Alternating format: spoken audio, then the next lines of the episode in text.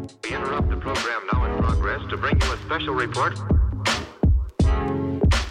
Here are the highlights this morning's news. From the WPGU News Desk, here's today's headlines on WPGU 1071 Champaign's Alternative.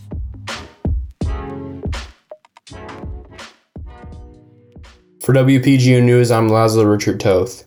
It's Monday, September 24th, 2023. At Saturday's football game against Florida Atlantic University, U of I held its very first zero waste tailgate event. The recycling event was a part of UIUC's Don't Waste initiative that prioritizes properly disposing of waste to help support the environment.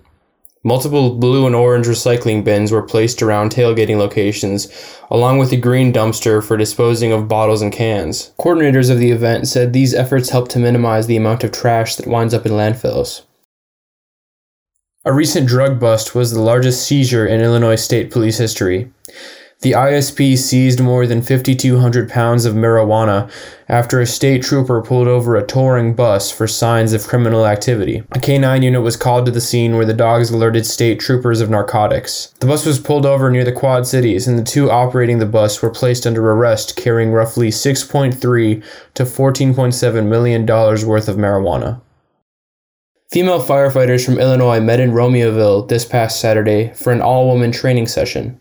The event was organized by the Fire Service Women of Illinois and held at the Romeoville Fire Academy, and about 35 women attended. This is the first time the Fire Service Women of Illinois has had a training of this kind since 2014. But the organization is hoping to host training opportunities for women every three months going forward. Contributing reporting for this newscast was provided by Kaitlyn Devitt and myself. Our deputy news directors are Kaitlyn Devitt and Alyssa Eaton, and our news director is Madison Holcomb. For WPGU News, I'm Laszlo Richard Toth.